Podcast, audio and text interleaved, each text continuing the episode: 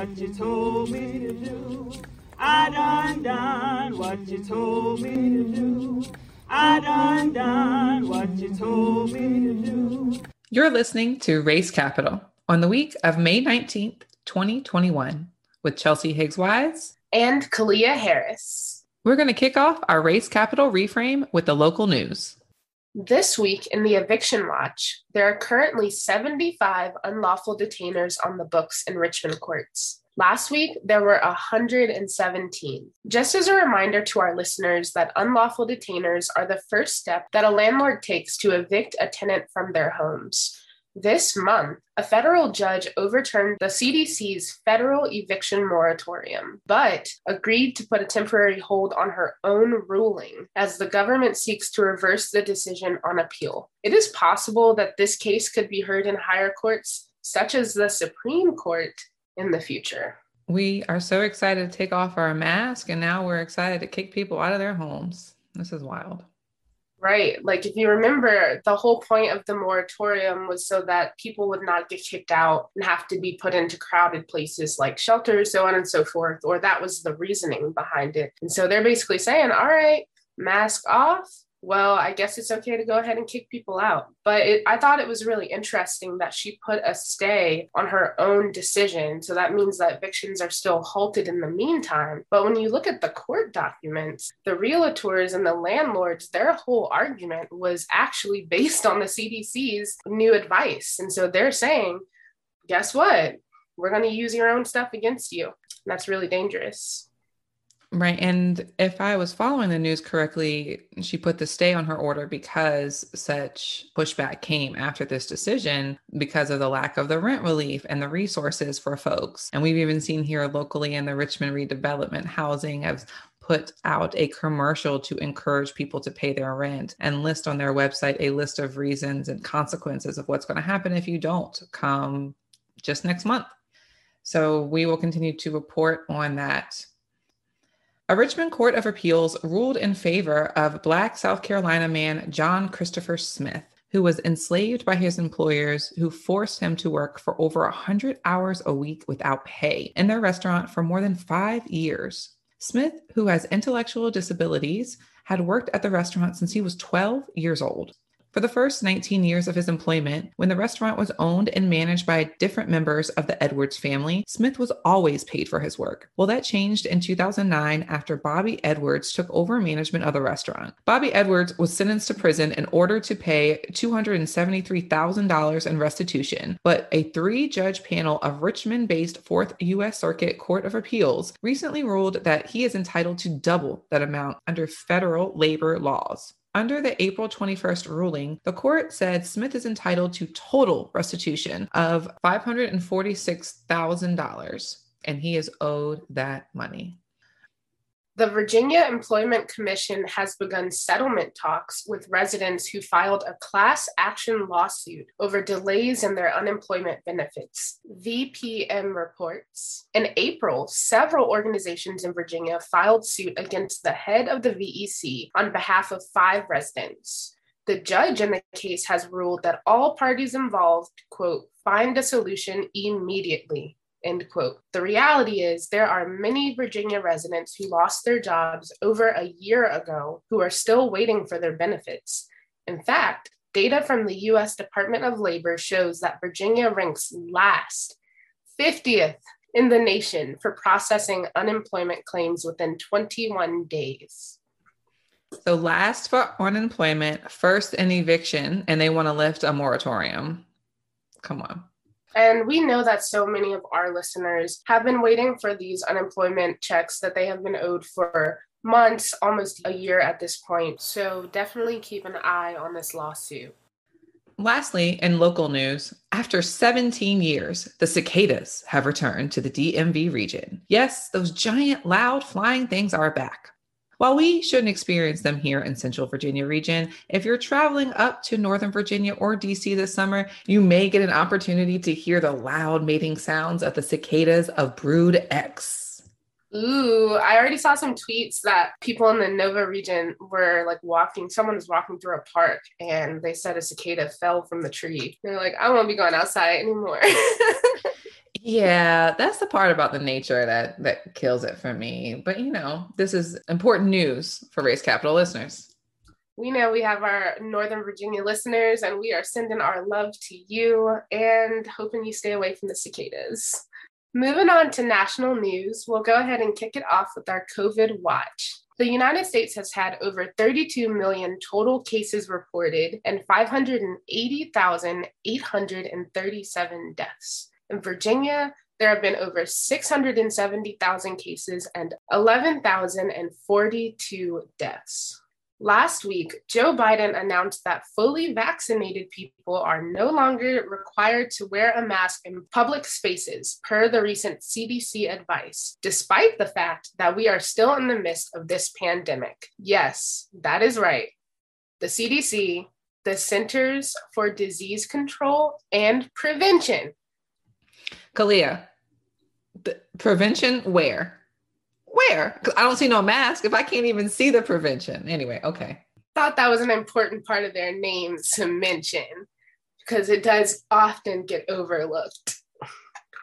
Anyways, so in vaccine news, Chelsea, according to the same CDC, 104.6 million people, or 46.6% of the total US population, have received at least one dose of the vaccine, and about 119 million people, or 35.8% of the total US population, are fully vaccinated.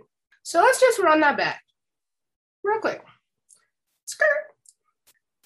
Joe Biden and the CDC mm-hmm. have, have gone ahead and informed public policy in saying that we are allowed, fully vaccinated people are allowed to go around maskless. But the same CDC's numbers say that only 35.8% of our whole population is fully vaccinated. Is the math mathing? I know my eyes don't match up with this math. I don't see only 35% of people out without their mask on. I Oh, Kalia. It's wild. Well, vaccinations in the United States have also opened up to kids age 12 and older, which, like, good news for Americans, but there is a whole vaccine apartheid going on globally, and we are able to vaccinate our children while there are nations that have not even been able to vaccinate their adult populations. Because the US and other countries like Canada bought up all of the world's vaccine supply. Locally, though, mm, Chelsea, now this is where we it really hits home.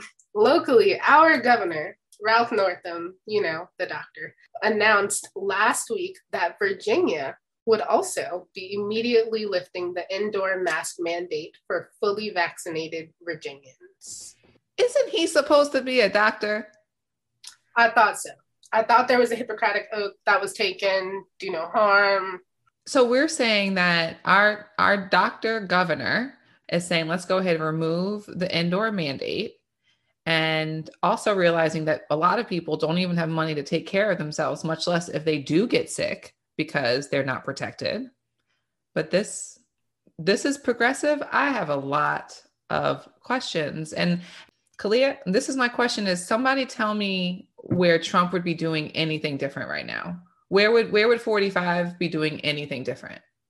Those are the questions that I have for people, especially the harm reduction argument, because in reality, it's not like they have given people the resources that they need to be able to get vaccinated, take off all the time they need, so on and so forth. And we've just said, you know, F it mask off, like we're a future music video. And it's just really concerning. And not only that, but then Ralph, he went and hopped on a plane and went on a two week trip. So he was like, y'all gonna handle that. y'all got it. Well, he's on his way out anyway. None of this is gonna be his problem.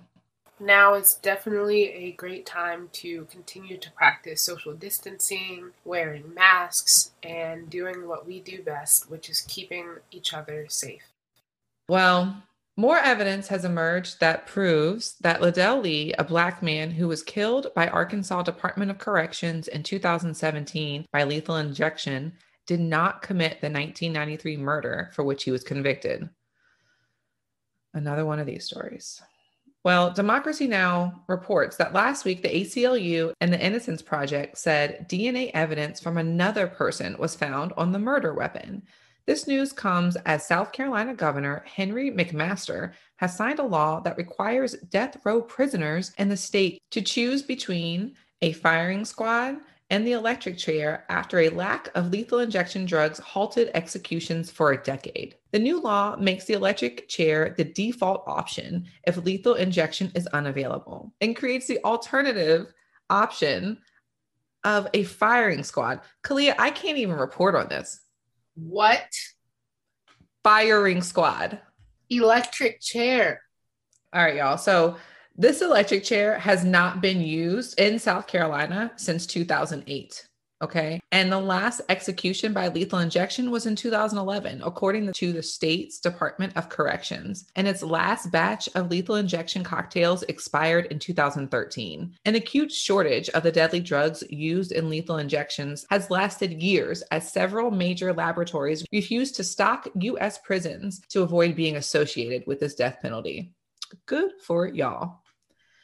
And South Carolina is now the fourth U.S. state to allow death penalty by firing squad, along with Mississippi, Oklahoma, Utah, according to the Death Penalty Information Center. I- am not even surprised by these states. I'm I'm actually surprised not to see Louisiana up in here.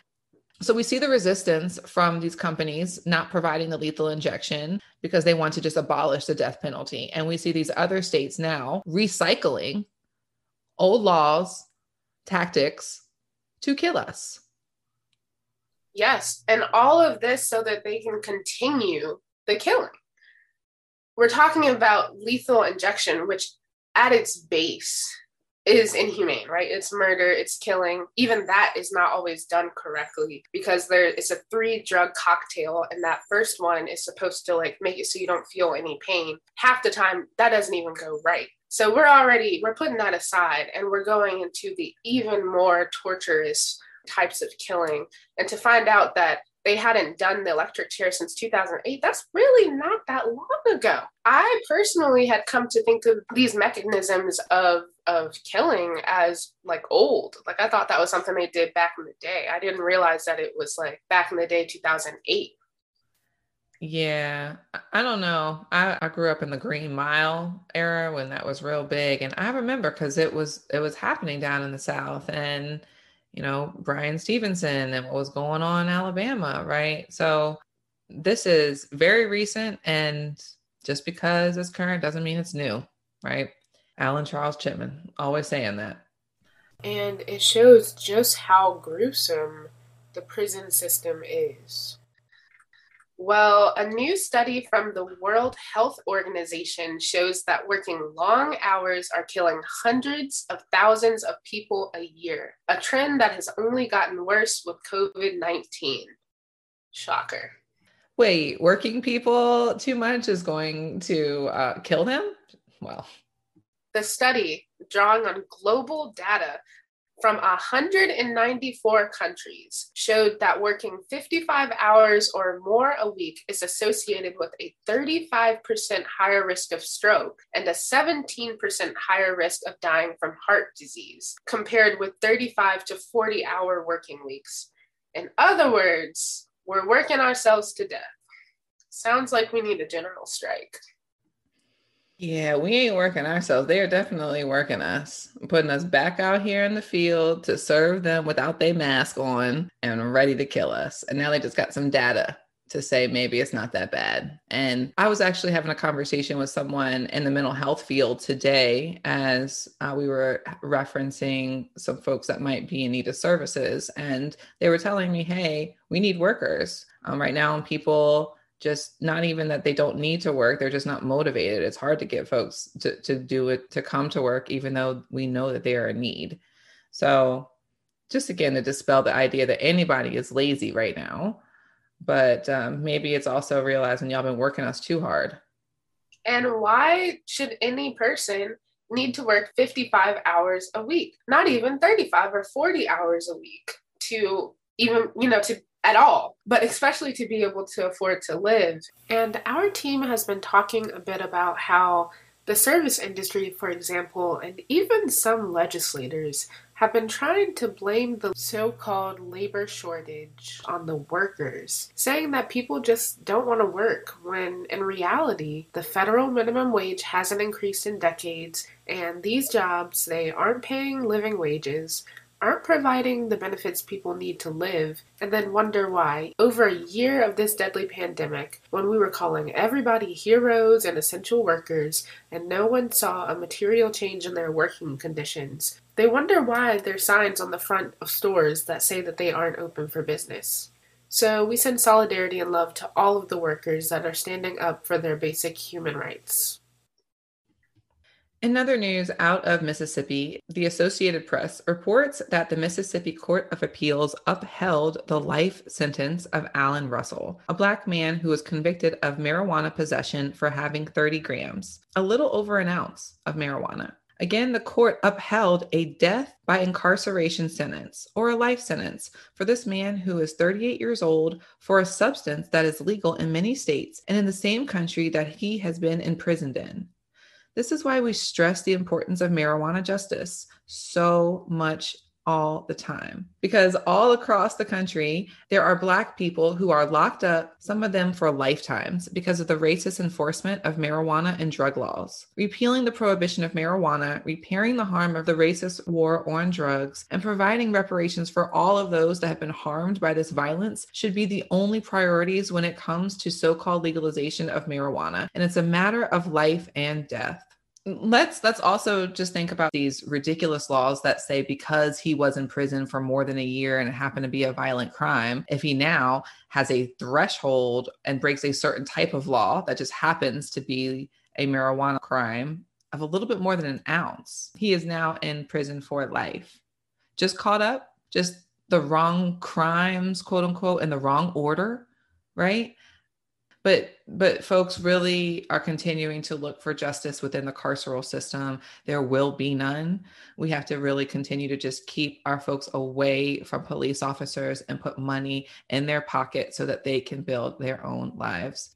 Yeah it's why the legalization conversation for black people is this serious. It's not just about us being able to buy an ounce of the goodest grade of this and that it's actually about these stories of people in prisons in Mississippi and Virginia that are there for a lifetime, right? And then when we say lifetimes, plural, we really mean that they are sentencing people to lifetimes of jail.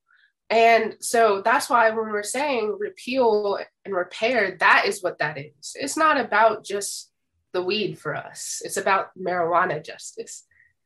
And remember, our administration and legislators said they ran out of time to discuss resentencing right here in Virginia for people that are in prison and that deserve less time and a chance for releasing sooner because of the legalization of marijuana and these desperate harms. So we have this problem going on right at home.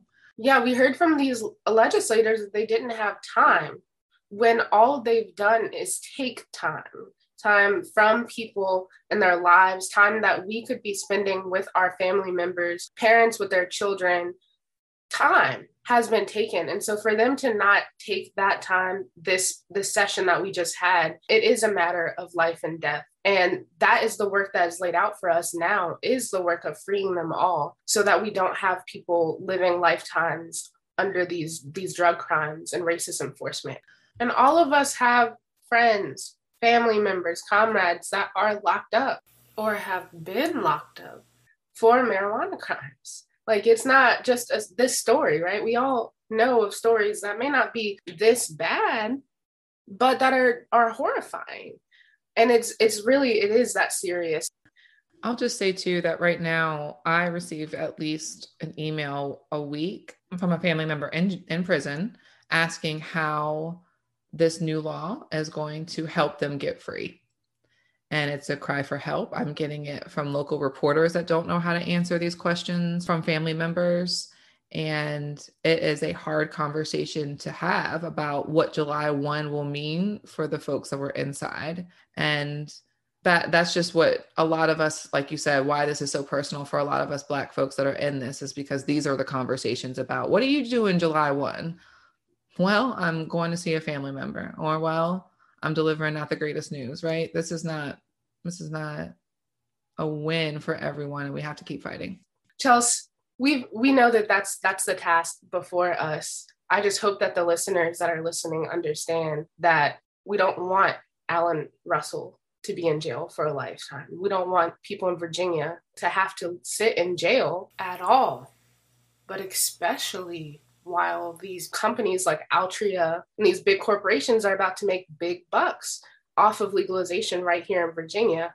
It can't be that way. And to kick off our international news, we start off in Colombia. Just as a content warning to our listeners, the following story contains a mention of sexual violence and police violence. Democracy Now! has reported that at least one person was killed and dozens more injured this weekend as protesters took to the street for the third consecutive week to demand an end to police brutality, militarized policing, and the end of fascist regime of the president Ivan Duque. Mass protests were sparked weeks ago by a since withdrawn tax reform bill and have been met with mass resistance from the state. The violent police repression of protests has resulted in over 30 deaths, at least 15 of those occurring in the Cali region, and has been condemned by the United Nations. There was a massive demonstration last Saturday in the capital city of Bogota following the suicide of a 17 year old girl who was sexually abused by police officers. Police violence is global. Truly.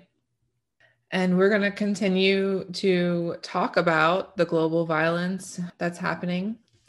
In Palestine, at least 232 Palestinians have been killed in Gaza and the West Bank, and 12 Israelis as Israel has continued to mercilessly attack besieged and occupied Palestine by air, land, and sea using US made warplanes and US made bombs over the past two weeks.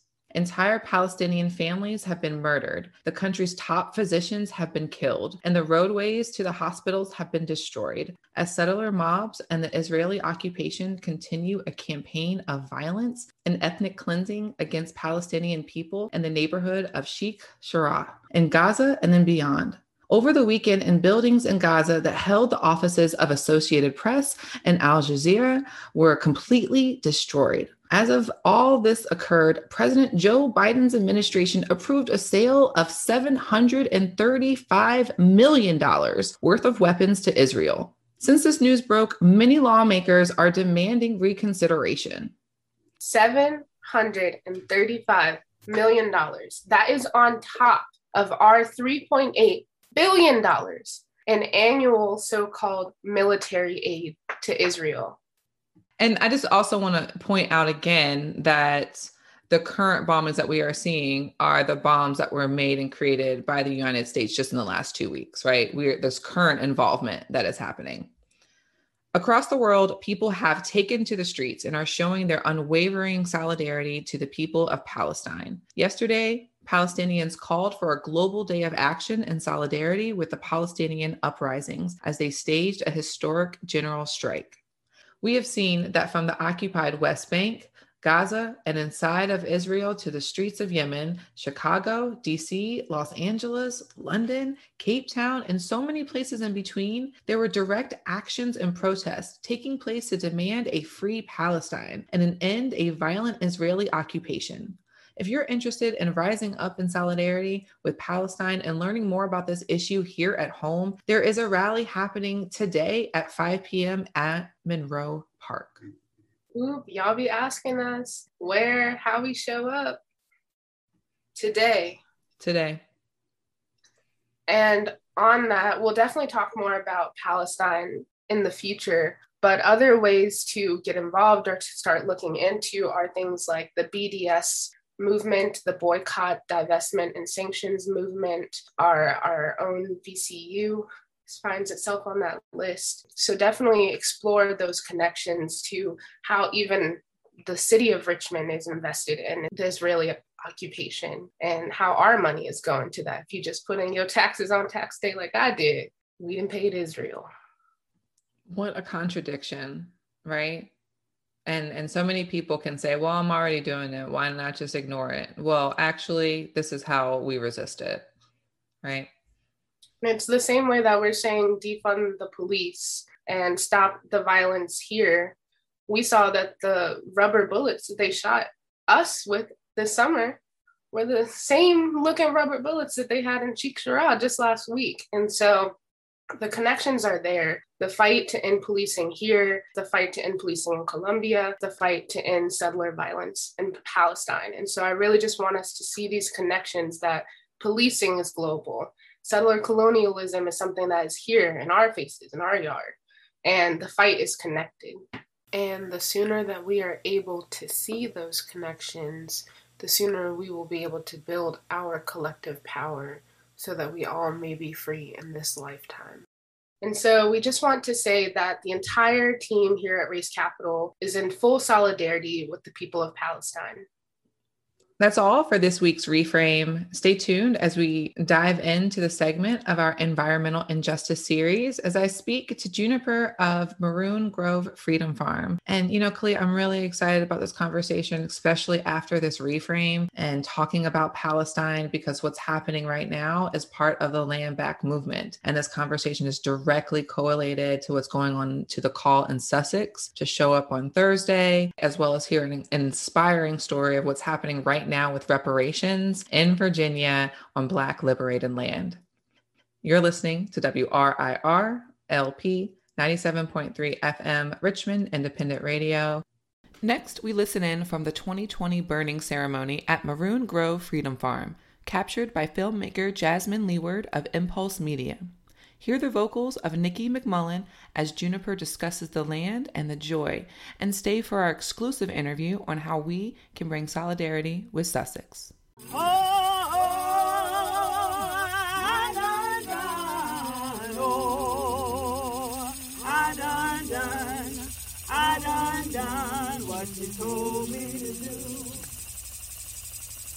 My name's Ocean. Jennifer, they, them pronouns. They, them as, as well. This is Nottoway land. This is Black Liberated exactly. land. This is Maroon Grove Freedom Farm. This is Maroon Grove Freedom Farm. Today is July July 5th. 5th. 5th. 5th. Sunday. 2020. 2020.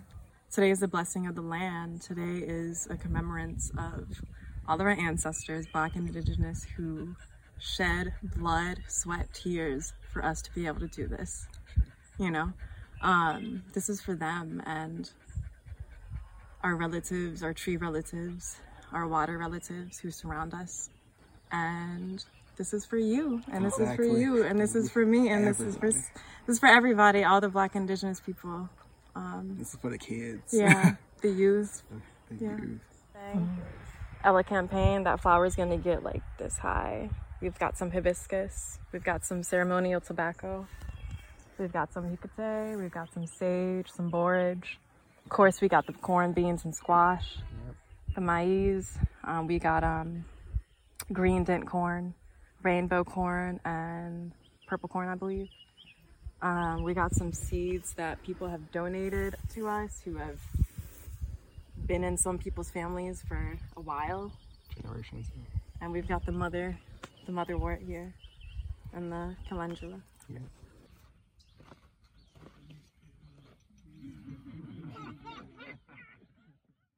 Think about those ancestors that brought you that joy, that made you smile when you weren't feeling good. Okay? I don't bite. Okay? So we're going to bring up them ancestors. So let's do it again. I am a living spirit. I am a living spirit. I grow to be at peace and harmony to be at peace and harmony with all life's vibrations. With all life's vibrations. With all of my being. With, all of my being. I grow ever upward. I grow ever upward. Towards the light of beauty and truth. towards the light of beauty and truth. May the living spirit of God May the living spirit of be manifest in and through me. And through me, that I may be a light in the service of others. that I may be a light in the service of others. Yeah, absolutely. Um, this land was required through reparations. Um, and I always knew that that would happen. That's something that my grandmother's grandmother's grandmothers saw through. Um, both of my grandparents were sharecroppers, and so was my dad. He worked on a farm picking tobacco and cotton. And so a lot of this is for them. Mm. We all know that reparations are long overdue. Oh yeah. And yeah, that's the cows are happy. The cows are happy. Oh, I done done, I done done what you told me to do. I done done what you told me to do. I done done what you told me to do. I done done what you told me to do.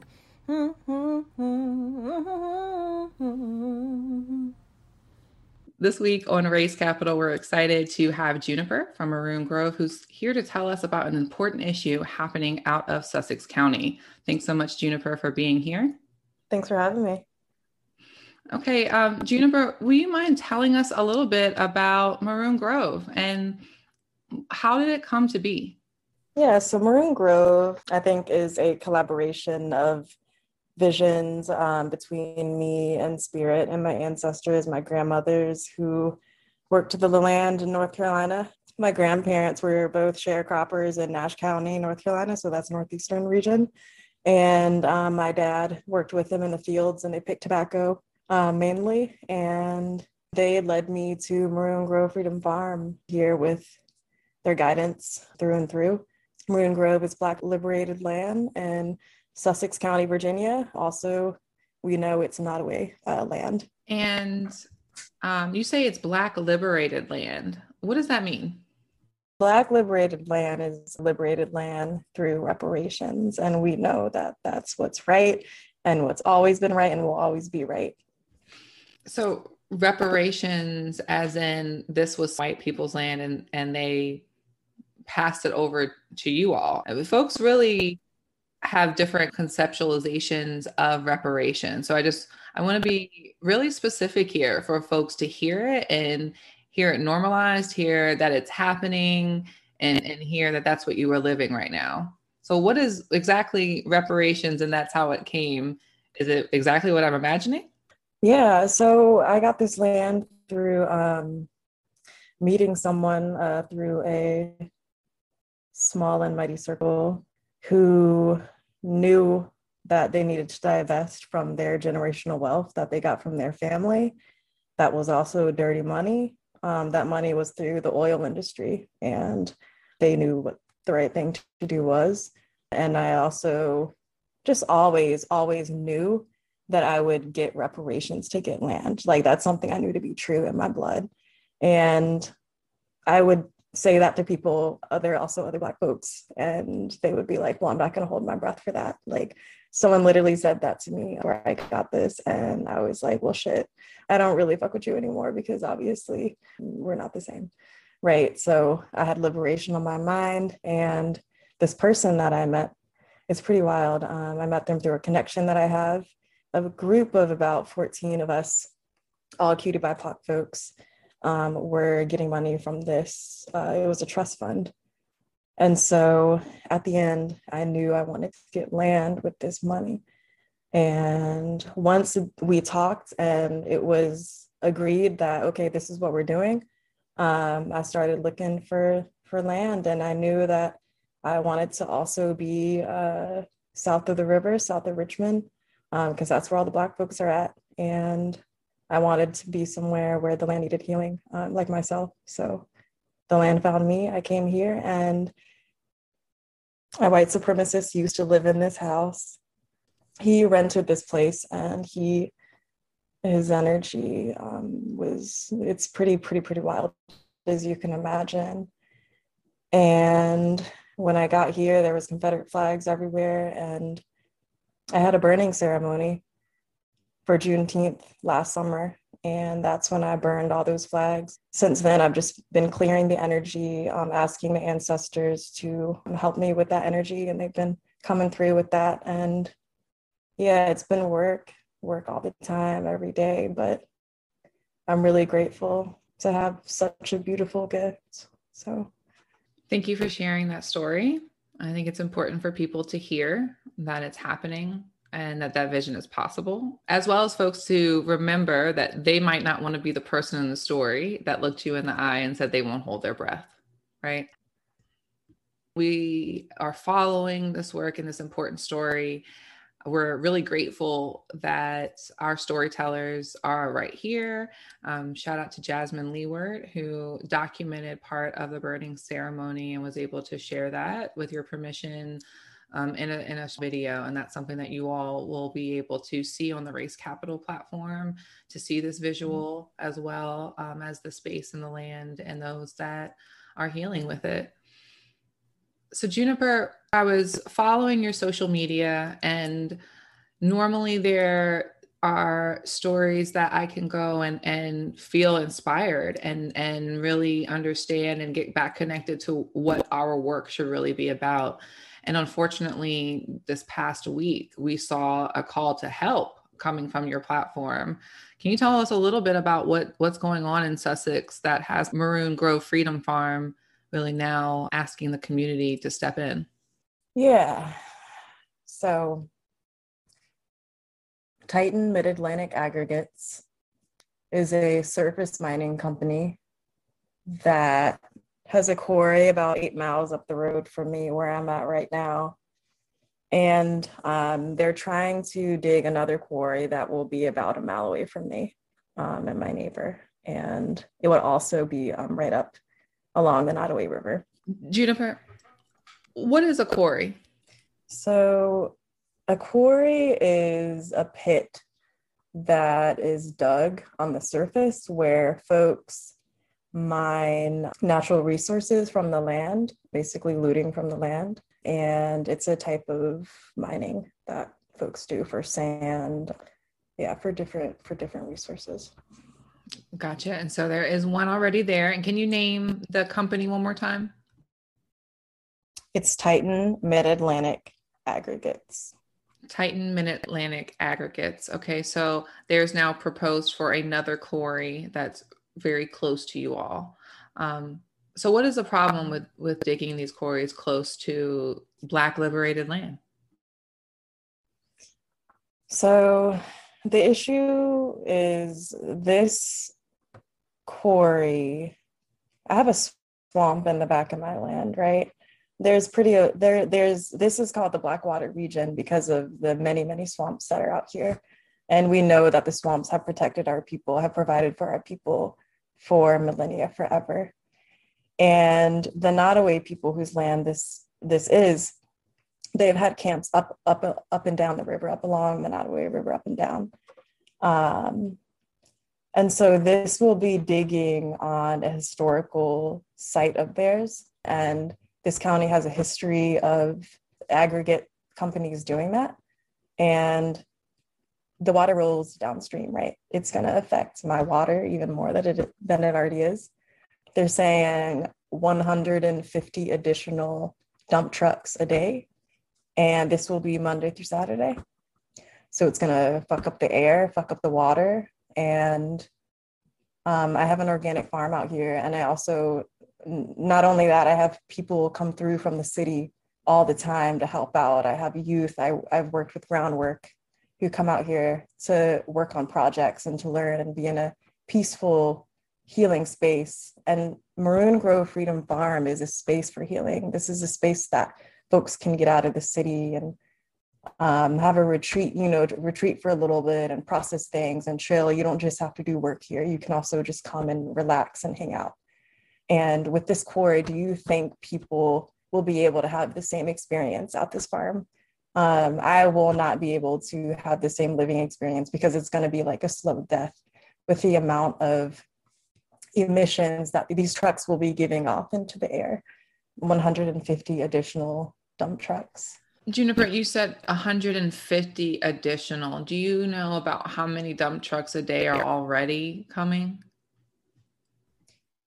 I don't know how many dump trucks a day are already coming, but I live on a long uh, state route. So you could drive to North Carolina on this route. It goes through the different counties, um, going south and going north.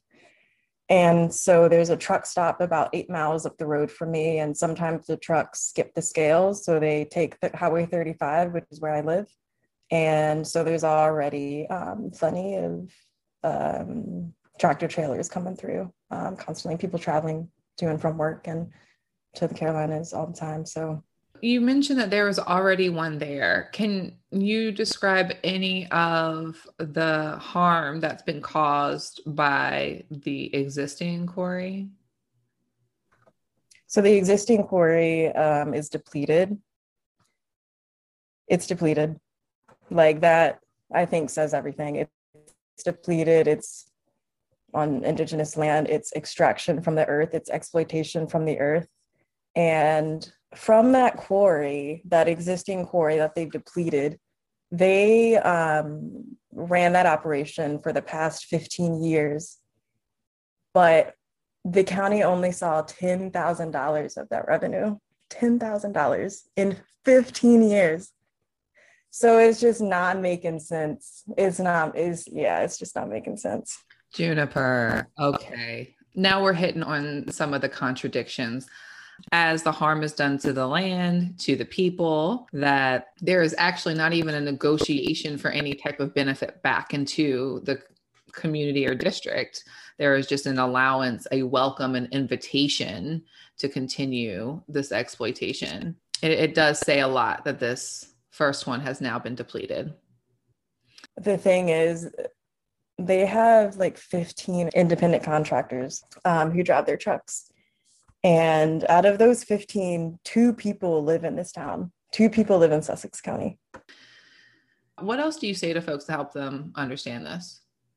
So I'll circle back around even and mention that, you know, in these spaces, there's already a ton of logging constantly. I just drove past a new like thicket of woods that they just started logging this week. Um, log-in trucks pass me all the time. They go to Isle of Wight to the processing plant. There's Sussex 1 and Sussex 2 state prison out here. And they use that to control the Black population.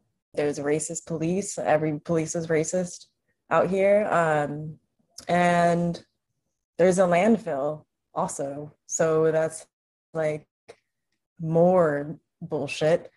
And there's no grocery store there's no grocery store.